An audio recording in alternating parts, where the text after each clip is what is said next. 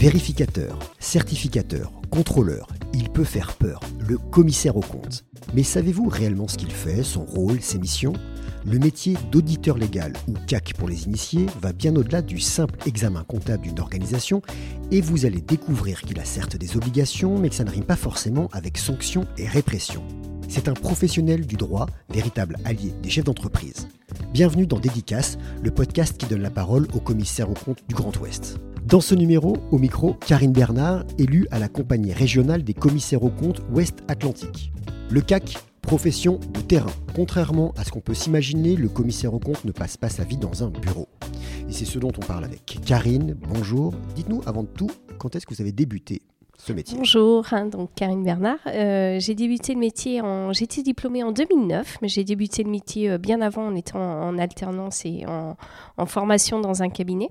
Euh, j'ai commencé, j'ai été diplômée en 2009 et inscrite à la compagnie des commissaires aux comptes, à la CRCC ou CNCC, le, en 2010.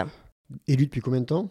Élu depuis 2020 à la compagnie Ouest Atlantique, CRCC Ouest Atlantique. Et où, est-ce que vous êtes basé? Alors, je suis basée à Cholet, dans le 49, euh, Maine-et-Loire, donc euh, ouest, euh, ouest France. Question traditionnelle pour commencer dans, dans ce podcast. Comment est-ce que vous définissez votre métier? Comment est-ce que vous le présentez à quelqu'un qui n'y connaît strictement rien? Un notre métier, alors on a souvent dans notre profession deux, deux, deux casquettes, expert comptable et commissaire au compte. Je dissocie souvent les deux métiers pour expliquer aux clients quelle est la différence entre nos deux professions. le commissaire au compte n'est pas expert comptable. On ne fait pas le métier de l'expert comptable. On est là en fait pour aller dans les, dans les entreprises, associations. Ce ne sont pas que des entreprises, on peut aussi avoir du milieu associatif. On est là en fait pour aller voir plutôt tout ce qui est procédure, process interne euh, et s'assurer que les chiffres euh, qui sont donnés dans les états financiers suivent un, qui arrivent au bout du bout sont corrects, sincères et réguliers par rapport à un process ou des procédures qui sont correctes et correctement appliquées. Et pour ça, vous devez être au, cœur du réacteur. Exactement, c'est pour ça qu'on intervient euh, chez nos clients. C'est un métier de terrain, comme vous disiez tout à l'heure. On n'est pas forcément derrière notre bureau, on est chez les clients parce que c'est important d'aller prendre, euh, d'avoir des contacts, contacts avec la, direction. Ça fait partie de nos diligences de toute façon. Euh, dans nos NEPR d'exercice professionnel, on nous demande euh, d'avoir des entretiens avec la direction. Donc l'entretien avec la direction, les échanges avec les services financiers qui ne sont pas que nos interlocuteurs, on peut aussi avoir affaire au service des achats, au service des ventes, euh, l'informaticien. Dans notre profession, en fait, on va s'assurer que tous les process fonctionnent, quel que, soit le process. Donc ça peut être la procédure achat, ça peut être la procédure des ventes, ça peut être la gestion de l'informatique, les systèmes d'information. Donc là, on aura contact avec l'informaticien. Et tous ces, ces échanges, c'est important de les faire sur le terrain.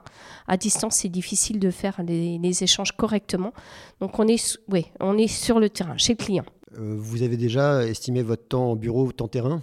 Oui, j'estime à 50% le temps terrain, la moitié du temps. La moitié de la mission va se faire chez le client, un minimum. Combien de kilomètres par an Kilomètres, j'ai pas. Autre question Comment est-ce que vous avez fait pendant, pendant le Covid? Alors, pendant le Covid, notre mission, c'est on a réussi à faire nos missions à distance, euh, comme tout le monde, enfin à distance. De mai, euh, on va dire, de, de, toutes les missions qui étaient de mars à fin juin 2020, on a difficilement pu aller chez les clients.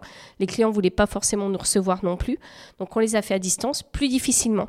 Euh, notre mission, on ne l'a pas fait correctement ou, on ne l'a pas fait comme on aurait dû le faire. Donc souvent, en fait, à partir de septembre 2020, moi, je suis retournée chez mes clients pour refaire du contrôle interne. Notre mission n'est pas forcément euh, attachée. Euh, on a évidemment l'audit des comptes annuels. alors je parle de mai, c'est souvent des clôtures 31 décembre, mais on peut aussi avoir des clôtures décalées. On, on peut aller chez nos clients aussi faire du contrôle interne en cours d'exercice. On n'attend pas forcément la fin d'exercice pour aller faire du contrôle interne chez nos clients, s'assurer que la procédure achat fonctionne. On n'est pas obligé d'attendre que les comptes soient clôturés. On va y aller en cours d'année. Donc là, vous voyez, en, 2020, eh ben, en fin d'année, je suis retournée chez mes clients faire quelques tests de procédure. Mais pourquoi vous devez être sur le terrain? Qu'est-ce que vous avez à voir sur le terrain? Ben Pour voir concrètement ce qu'on nous, nous dit. En fait, on ne prend pas forcément pour argent comptant ce qu'on nous décrit. On va nous décrire une procédure. Et nous, l'idée en étant sur le terrain, c'est d'aller voir que cette procédure qu'on nous a décrite, c'est bien celle qui est appliquée sur le terrain. Donc on va aller voir ben, le responsable des achats, concrètement comment il fait, comment il reçoit ses commandes, qui valide la commande.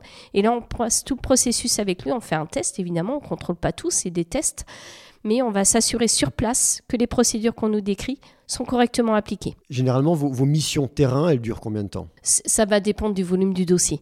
Mais en fonction des dossiers, on peut être entre deux ou trois jours sur place au moment de l'audit des comptes et on va y retourner en cours d'année pour faire du contrôle interne. Le contrôle interne, euh, ça va dépendre là aussi du volume du dossier, mais on fait au minimum une journée de contrôle interne, une journée sur place. Vous êtes basé à Cholet, mais votre rayon d'action Rayon d'action, on est alors la majorité de mes dossiers sont entre 100 et 150 km autour du cabinet et quelques missions, euh, quelques dossiers aussi dans la région parisienne. On parle commissaire, on parle contrôle. Quand vous arrivez dans l'entreprise, quelle est la réaction des collaborateurs? C'est plutôt positif. Euh, le dirigeant souvent explique quel est l'objet de notre mission. Ça se passe plutôt bien, on est dans de bonnes relations, il n'y a, pas de, a pas de crainte vis-à-vis de nous, même si le nom peut faire peur, c'est sûr. Mais on explique clairement pourquoi on est là et ce qu'on vient voir, et souvent ça se passe très bien. Quand vous avez débuté cette profession, vous pensiez avoir ce côté euh, regarder, psy, euh, voir comment les gens réagissent? Pas forcément, c'est on l'apprend au cours du métier, euh, au cours de notre apprentissage et de notre formation. Et c'est un métier qui est très intéressant, très enrichissant de par le contact et par la restitution aussi qu'on en fait, parce qu'il est important aussi de restituer nos travaux. Au-delà de faire nos travaux, c'est important de restituer aux dirigeants nos travaux de, de, contrôle qu'on a pu mener et lui faire ce qu'on dit un compte rendu de mission qui est très important. Donc ça fait partie de nos missions aussi. Aujourd'hui, avec la digitalisation, avec euh, le travail à distance, est-ce que vous pensez que votre métier, malgré tout, va changer, que vous, vous allez passer moins de temps dans l'entreprise? Je dirais pas qu'on va passer moins de temps dans l'entreprise, c'est sûr que notre métier va changer, comme tout métier rattaché à, ces, à tous ces, ces process qui sont plutôt euh, en mode dématérialisation. Mais je dirais que dans l'entreprise, on aura toujours besoin d'y aller pour voir les choses, même si c'est dématérialisé, même si c'est par des ordinateurs ou, par des, des, serveurs ou autres. Euh, c'est important d'être sur place pour aussi sentir, vous parliez du côté un peu psychologique, mais on est, euh, c'est important d'avoir l'échange, euh, les émotions. On, sent, on peut sentir par l'échange avec le client, avec la direction financière ou un autre service, parfois on peut sentir qu'il y a des choses qui ne vont pas ou des choses qu'il faut essayer d'approfondir.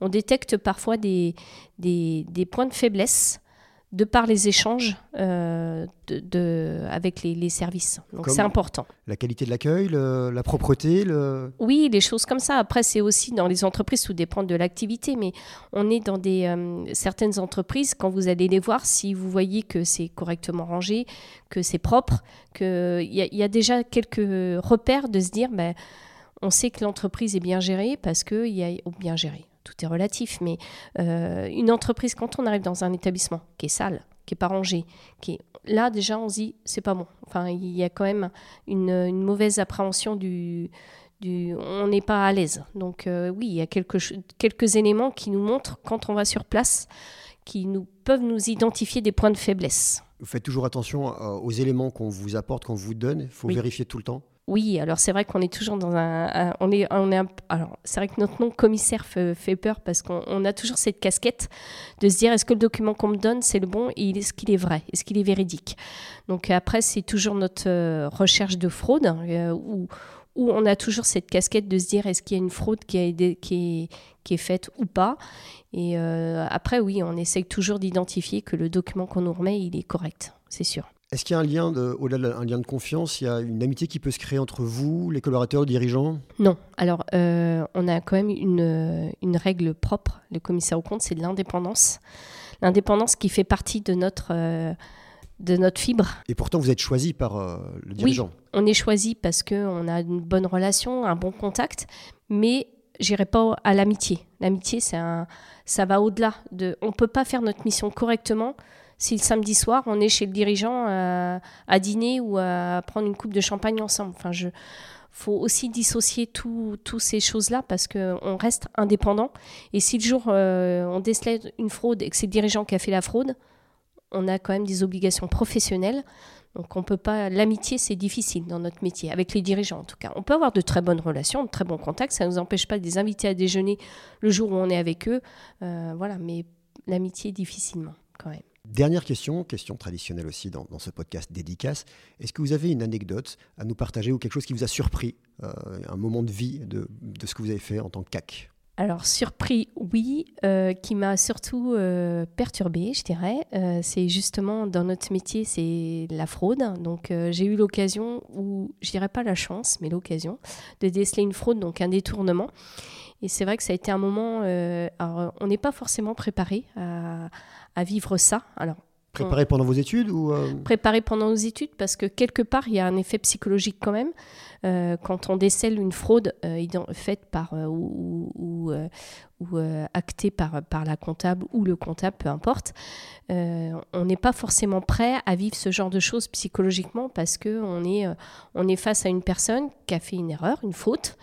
Il faut lui expliquer, il faut et après en rentrant chez soi le soir, eh ben on se dit voilà pourvu qu'il n'y ait pas de, de, conséquences dommageables sur cette personne. Euh, quand je dis conséquences dommageables, elle a fait une faute, forcément, elle, elle, sera punie pour ça, mais qu'elle est pas, voilà, que ça aille pas au-delà de, de, la punition euh, légale et, obligatoire, mais euh, on est toujours un peu perturbé dans ces moments-là quand même. Et là, à ce moment-là, c'était en allant sur le terrain que vous l'avez découvert? Oui, en allant sur le terrain, en demandant un certain nombre de documents, où j'ai décelé des anomalies sur les documents et en creusant un peu, en tirant un peu la ficelle, on a détecté des, voilà, une anomalie flagrante et comme ça. C'est en allant sur le terrain, indéniablement. Donc si vous n'aviez pas fait ce déplacement, vous n'auriez rien vu Probablement, oui, sans doute.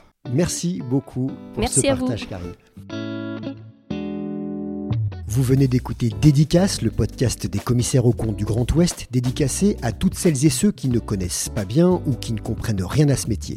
À retrouver sur toutes les bonnes plateformes d'écoute et les réseaux des commissaires aux comptes. À très vite pour un prochain épisode.